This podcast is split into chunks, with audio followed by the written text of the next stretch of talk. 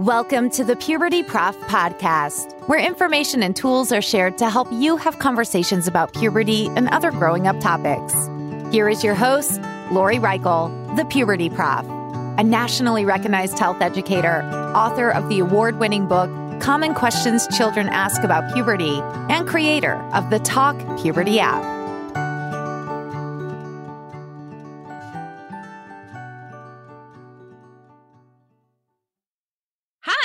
And welcome to the Puberty Prof podcast. I'm your host, Lori Reichel, the Puberty Prof. Today's episode is part two, in which my guest from part one, Dr. Casey Tobin, is returning to talk about more fun facts regarding body parts that most boys have. Thank you so much, Dr. Tobin, for returning. Casey, you want to say hi to our listeners today? Absolutely. Thank you for having me again and welcome everyone. I'm excited about this topic. Me too. Some people have asked me in the past, Casey. I don't know if they've asked you because I do have the common parts that most girls have. I have those. And some people will say, well, because you have those parts, you can't talk about parts that most boys have, or you can't talk to most boys about their changes regarding puberty. But there's nothing to back that up. No, not at all. Although I don't necessarily have these parts, um, I do have a son, and him going through puberty, I learned a lot. Even through my teaching, a lot of males will share information with me about their own experiences with some of their body parts. So uh, I'm not an expert per se, but I do feel like I have a lot of education surrounding most girls and most boys' body parts. Well, thank you again for being back. And as a reminder, Dr. Tobin, she is a professor of psychology and she does teach a sex, is it sex education? Is that what it's called? It's actually called human sexuality for undergraduate students. Great. For this episode, we have 13 fun facts of body parts that most boys have. And these are the parts that we're talking about in the reproductive system. It might be external parts, so the outside, or the internal parts and the inside. So we have 13 fun facts. Just a reminder for you that when we're talking about these body parts, we will be using some phrases like most boys, most men, that kind of thing, just like we did in part one, because it's, it's not for everyone people with a penis, it's not all boys. Exactly. And just like girls, those that identify girls may have a vulva and a vagina, but they may not have a vulva and vagina. So people that identify as male biologically or gender related, they may have a penis or they may not have a penis. And there's different variations of genitalia. So we need to be inclusive and consider everyone. But in this podcast, we're basically talking about most boys. Let's start off our fun facts with number one, in which some penises are circumcised and some are not. What do you have to say about that, Dr. Tobin? Well, there's a lot of questions around this. And the decision typically for most boys that are born with a penis, um, the decision to circumcise or to uncircumcise actually occurs before the child is released from the hospital. So parents or caretakers often have to decide whether or not they want to have their boy's penis circumcised or to have it uncircumcised. And circumcised really means cutting of the foreskin. Uncircumcised means that you're not doing anything to the penis and it has foreskin that is wrapped around, if you will, the head of the penis. It changes the appearance if the penis is flaccid. So if you are uncut, the foreskin will drape over the head of the penis but it will look the exact same as a cut penis if it's erect. So you can't tell the difference between penises that have been cut or uncut, circumcised or uncircumcised when it is erect, but you can primarily tell the difference when it's flaccid. Um, so it really comes down to personal preference. Although over the years, we've really started questioning whether or not it's needed for penises the presence of foreskin or the lack thereof of foreskin does have some effect on your hygiene and your overall health. There's a lot of questions surrounding that. You know, does it affect your hygiene if you have a circumcised penis or an uncircumcised penis? And I think this is the big key that we really need to understand. An uncut penis requires some extra attention to hygiene. Not excessive amount of attention, but Boys with a penis that are uncut will need to clean regularly under the foreskin because oil and dead skin cells and bacteria can cause something that we call smegma and it can build up. And smegma can actually make your penis smell and even lead to inflammation. So if you are uncircumcised, you have to spend just a little bit more time in the shower with your hygiene and making sure that the foreskin is properly cleaned. A cut penis or a circumcised penis doesn't really require additional hygiene. You just need to make sure that you wash it regularly. So there's really no difference. The hygiene part, I think, is the biggest question. And then some parents face the decision and question the level of pain that an infant might receive when they're when they're circumcised. And there is pain, there is medication. This is a little bit more controversial. So I suggest to parents um, when they're understanding or trying to figure out if they want to have their child circumcised or uncircumcised is just do your research and really understand the benefits, the pros and the cons. But from this educator, the bottom line is circumcised or uncircumcised, it doesn't have an effect on your risk for most conditions. And it doesn't really affect your overall health as long as you're practicing proper hygiene. And sometimes the decision for circumcision deals with religion. Yes, absolutely. Fun fact number two, and this one deals with when boys can get their first erection. So, what's that fun fact? Well, most people think of boys getting their first erection probably during puberty. However, there are some studies that actually show biologically male fetuses can actually have penile erections in utero. So it's unclear as to why they actually have the erections. And it's even unclear as to why infants and toddlers have erections. We know what causes them, and that's the blood flow to the penis area. That's what causes the erections, but we're not sure what triggers that when we're talking about infants and toddlers and babies in utero. It could be because of stimulation, but there's not hardcore proof that determines that it's sexual stimulation or any kind of stimulation that they're reacting to. But of course, you know, as we know that most boys, as they move toward puberty, erections are going to happen more often. And boys are capable of having erections since infancy, can now experience even ejaculation. Ejaculation can be kind of scary for some boys. And this usually happens between the ages of 11 and 15, but it could be earlier, it could be a little bit later. It can be spontaneous, in connection to some thoughts or, or emotions that they may be experiencing. It could occur during masturbation while someone is self pleasuring themselves, or it can even occur at night when they're sleeping, which we call nocturnal emission. Which moves us into fun fact number three, in which sperm and semen are not the same.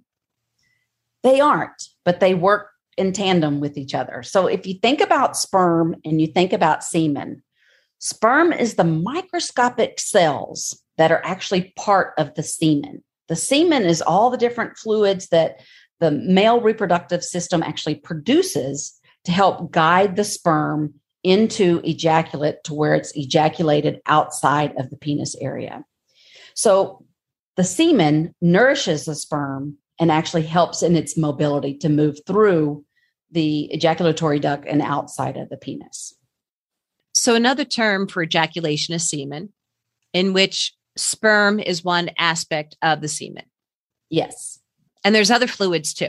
Yes, lots of different fluids. So, you're talking about fluids that come from the seminal vesicles or the prostate gland or even something that is called the bulbourethral glands, otherwise known as the Cowper's glands. These secretions have water and they have some fructose or sugar, they have components of protein. Um, even vitamins and citric acid. There's just a lot of different things that come from um, these secretions from the different glands and different parts of the male reproductive system. Okay, so going on to then fun fact number four when does sperm actually get produced? This is interesting to me. So, a healthy biomale testes, the testicles, they can actually produce 500 million sperm cells daily. And these testes can actually release up to 75 million or even more sperm during an ejaculation. And, and so I want to compare that. Most girls have or are born with a million eggs. And by the time of puberty, they only have 300,000 possibly remaining. And they have only about 300 to 400 will be ovulated during a woman's entire lifeline. So the sperm production time is there's a lot of sperm. So you got to think about it that way. There's a lot of mobility and viability because we're talking about the, the fluid, the semen that helps carry the, the sperm. But the production happens when sperm is regenerated, but it's not necessarily immediate when an ejaculation actually occurs because the body is really consistently creating it. And on average, it takes the biological male about 75 days to produce new sperm from start to finish but the actual time frame for an individual to make sperm can actually vary. So it's it's a lot of details and a lot of intricacies with this. So the body most boys bodies will produce an average of like 200 300 million sperm cells per milliliter. The way you can look at it is that's a lot of sperm cells that are created. On average it takes sperm to actually develop in testes for two months. And then after that development, it moves to the epididymis, which is stored and preserved. And it takes about 14 more days for the sperm to fully mature and actually move into possible ejaculate. So it's not a quick thing. When a boy ejaculates, it doesn't mean their next ejaculation is going to be quick with healthy sperm or the, an easy production of sperm talking about sperm and ejaculation, that leads us to fun fact number 5 mm-hmm. in which when I do puberty workshops, when I talk to children, I'm usually asked the question by somebody that identifies as male Am I wetting my bed because I'm waking up and my sheets are all wet? And I'll say, That's a wet dream. So, what is that fun fact number five about? Well, wet dreams can occur at any age, really, of most boys. They don't typically occur before puberty. However, there are some research studies that say it can happen. It's just not common before puberty. So, what wet dreams really are things that happen. So, you have an ejaculate, you may have a penis erect during a dream. Maybe the dream is sexual images, or it could be something that's sexually stimulating.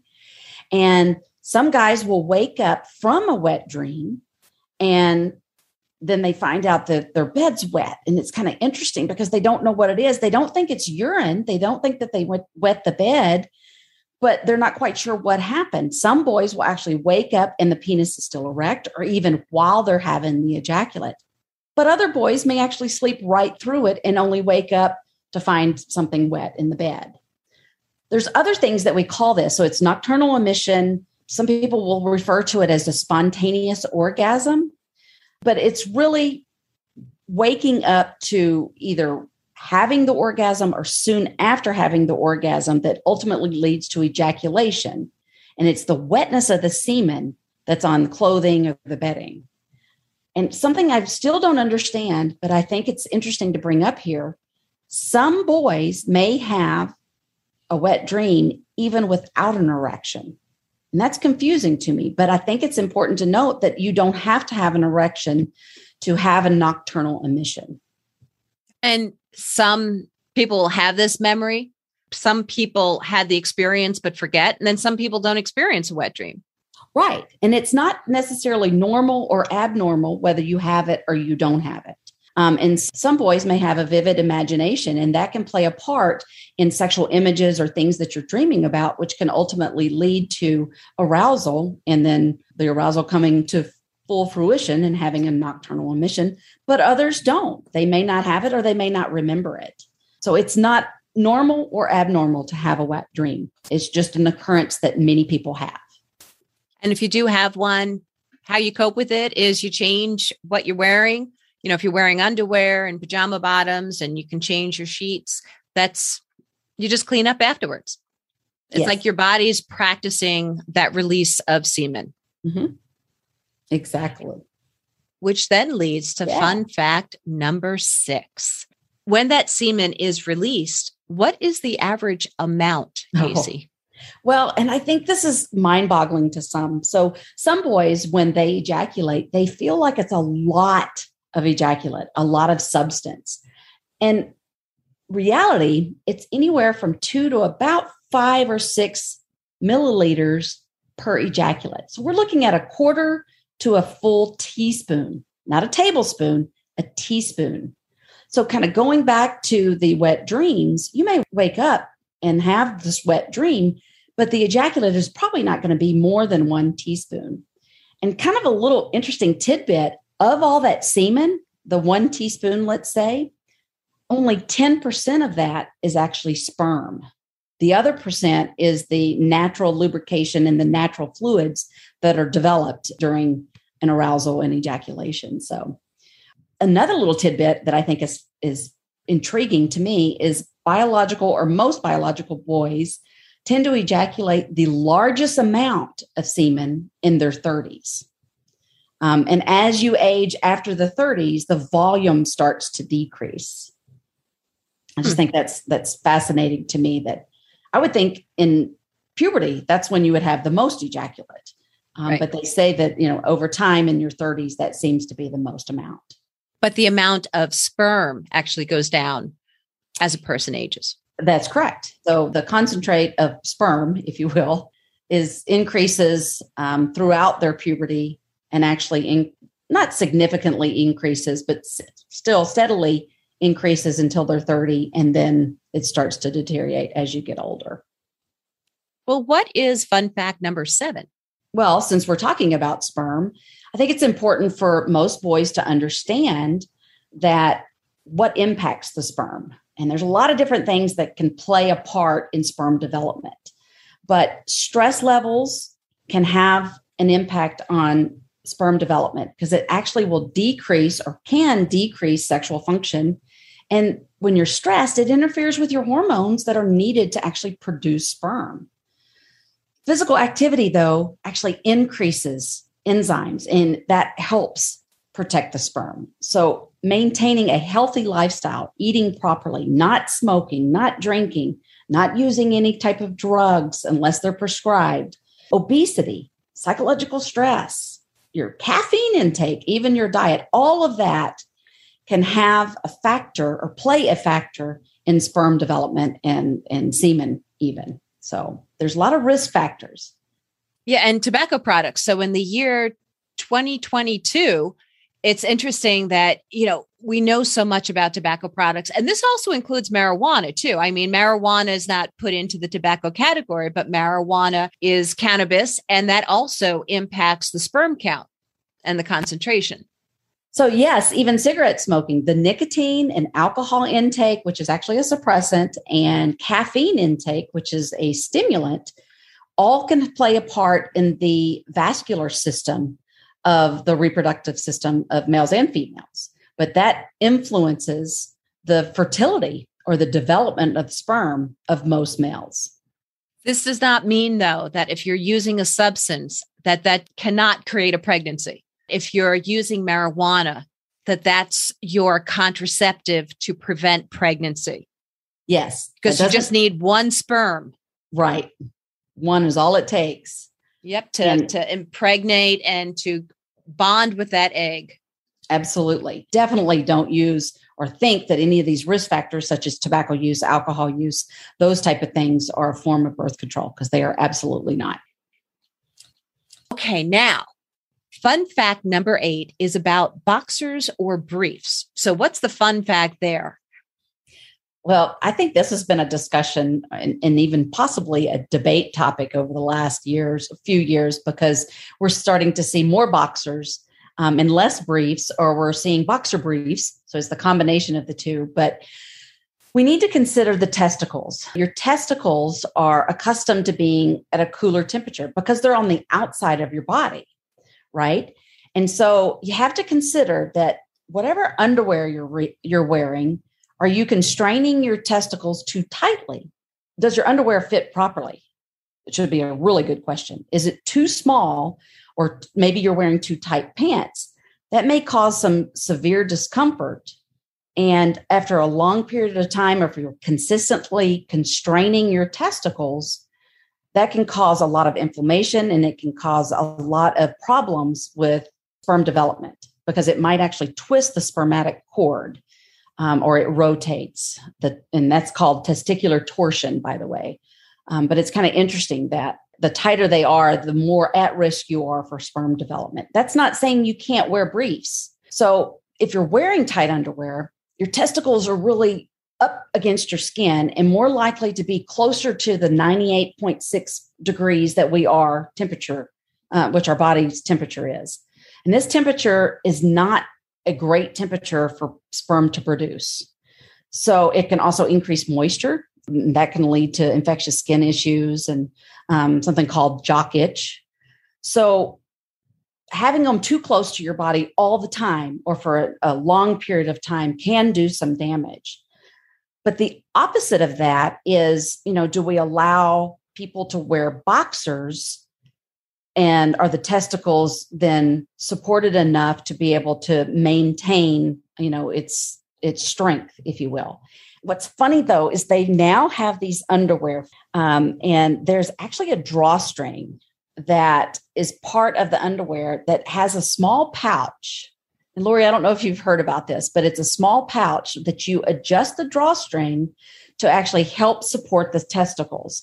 And I think this is more important as men get older because the testicles tend to uh, sag a little bit more. So it supports them, but it doesn't necessarily bring them into the body to increase the temperature of the testicles. So boxers or briefs, I kind of like the idea of boxer briefs because you have the support, but it's not so tight that you're keeping your testicles too close to your body. So, for fun fact number eight, the overall fun fact is make sure you're wearing the best underwear where you have the support. And no, I have never heard of that little drawstring. Yes. I haven't I, heard it, of that. I, a friend of mine actually sent me the advertisement the other day, and I thought, this is interesting. I wonder how far this is going to go. I don't know what brand it was or anything like that, but I wonder if this is going to be eventually in the mainstream or if this is just something that this one particular company is interested in doing. So we'll see. Time will tell. So, moving on to fun fact number nine. What is that fun fact? So, we often use slang terms when we're talking about our genitalia. And one slang term that you might hear from most males is having a boner, which really means an erection, right? And there's this question when you when you call a penis that's erect a boner, there's this assumption that it actually is a bone that's causing the erection. So this tidbit of information is what is the penis actually composed of? And to add on to that, since we think of it as a boner, can it actually break like a normal bone? Can it break? Sort of is the answer. It's rare, but it happens. A penis fracture can actually occur if there's something happening and there's trauma to an erect penis. Okay. So you've got an erect penis, there's cylinders that are engorged with blood each side of the penis. And if you have trauma to the erect penis, it can damage those cylinders or the tissue, and the trauma can actually, actually rupture the outer lining of the cylinders. So you can have a penis fracture, but it's not a bone that's breaking. It's severe damage to the cylinders and the outer lining of the cylinders. And trauma can happen in a lot of different ways. Again, it's rare, but if it happens, you want to seek out medical advice. So it can happen through penetration. It can also happen through very aggressive masturbation.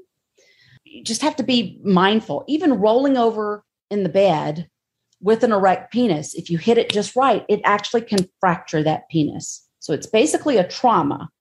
And if something happens and a fracture occurs, hold on to yourself here. You will actually hear a popping or like a cracking sound.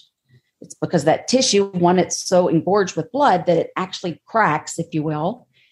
The erection usually goes down very, very quickly.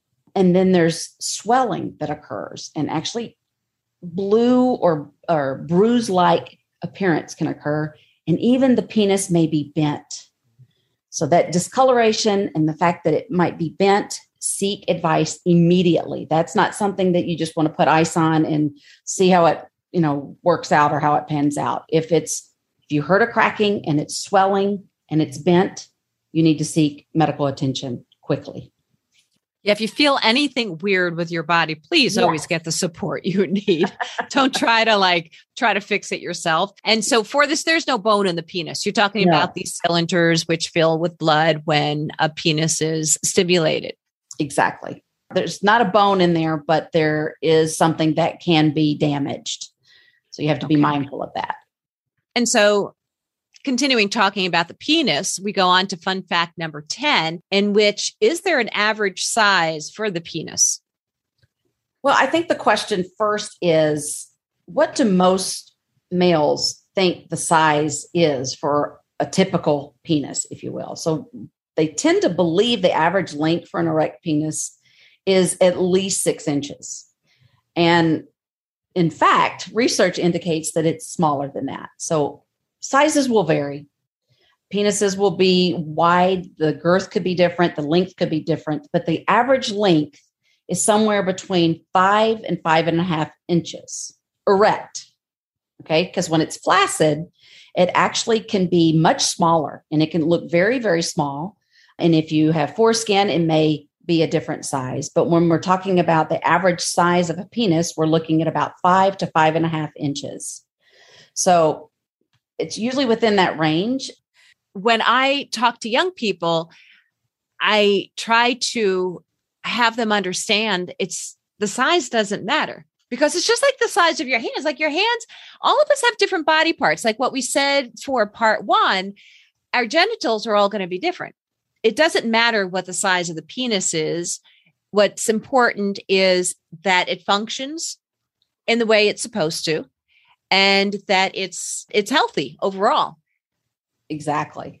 Well, Lori, you just brought up hands and how you know we all have different body parts, um, and they may be different sizes and different colors and shapes and everything. And you brought up hands specifically, and there's a a myth or a misunderstanding that if you have big hands or if you've had big feet, you probably have a large penis. So a lot of times people will go out and say, "Oh, they've got a large hand. I wonder what that means about their penis." Although that shouldn't even matter. Statistically, there's actually no correlation that big hands and big feet are re- correlated to the size of a penis. So, in general, humans have relatively large penises when you compare them to like other primates. And that's our fun fact number 11, in which the size of someone's hands or feet has nothing to do with their size of their penis overall. There is something that's interesting about a genetic component. The variation in penis size actually has a genetic component. Boys often can look at their father's penis to determine their size. Hormones can also influence penis size as well. And that was fun fact number 11, in which the size of your penis is not correlated to big hands and big feet. Fun fact number 12 deals with the length of some tubules. What is that fun fact? So I wanted to bring this up because the seminiferous tubules, these are actually tubules that are located inside the testes or the testicles. And this is what kind of makes up the bulk of the testicle. This is where sperm begins to develop. So what we call the it's the site of spermatogenesis, so the development of sperm. And these little tubules, they're really tight. They're tightly coiled. They're like thread-like, so tiny. And if you look at a testicle, they they make up of about 90% of the testicular mass. But what I think is interesting is the tubules are 20 inches long, but you have a lot of tubules. So if you take a typical testes or a typical testicle and pull all of the tubules out of one testicle, you'll have up to a half a mile. Wow. Of tubes. It is really, really long. So you can imagine how that's concentrated and how it's pulled together within the testicle. And it's very tight. And again, like I said, it's 90% of the testicular mass that you have of a testes. I always find it interesting how far sperm have to travel. Yes. It's a long they have to way. do a lot of work. They have to do a lot of work to be out. Yep. Which is why those glands or those ducts exist to provide fluid, including a sugar product. That makes sense. Yes. Now, last but not least is fun fact number 13. And that fun fact is boys have pelvic floors too. Yes. All humans have pelvic floors. Um, in a biological male's pe- pelvic floor muscles are what support the bladder and the bowel in a male. So the opening for these organs, the urethra for the bladder and the rectum for the bowel, pass through the pelvic floor. So those pelvic floor muscles will actually wrap firmly around those passages to help keep them shut, to help control urinating and defecating. So for a biological boy, typically to test out your pelvic floor muscles, you do the same thing as what girls do. So while you're passing your first stream of urine in the morning, you try to stop that stream. That is the muscles you use to work up your pelvic floor muscles. But some research indicates you don't want to do that a lot while you're urinating. By using those muscles, you may overuse those muscles. So you want to make sure that you don't stop urinating often the first stream of urine in the morning, try to stop the stream. Now you know what the pelvic floor muscles are. And if the pelvic floor muscles are actually not working, like if they're not working properly, it can lead to those bladder problems and bowel problems, but it can also lead to erectile dysfunction and even pain in your genitals or your pelvic area. So it's really important that we understand those and, and know how to work our pelvic floor muscles because it strengthens it strengthens your penis, it strengthens your sexual functions and your sexual reproductive organs. So, pelvic floor muscles are, are a powerful tool for anyone. So, that concludes our 13 fun facts for the parts of most boys. And I, again, thank you so much, Dr. Casey Tobin, for being here. Do you have any last words that you want to share with us? Any anything that you want to share before we end today? Again, I want to say thank you for allowing me to come speak. Since today's discussion was primarily over most boys, we don't talk to boys very often about their biology. Sometimes we only focus on, let's say, the penis, but there's so much more going on for most boys.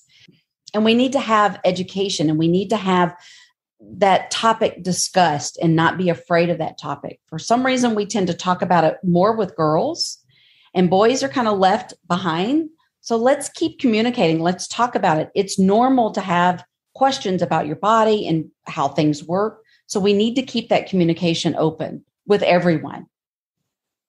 Wonderful.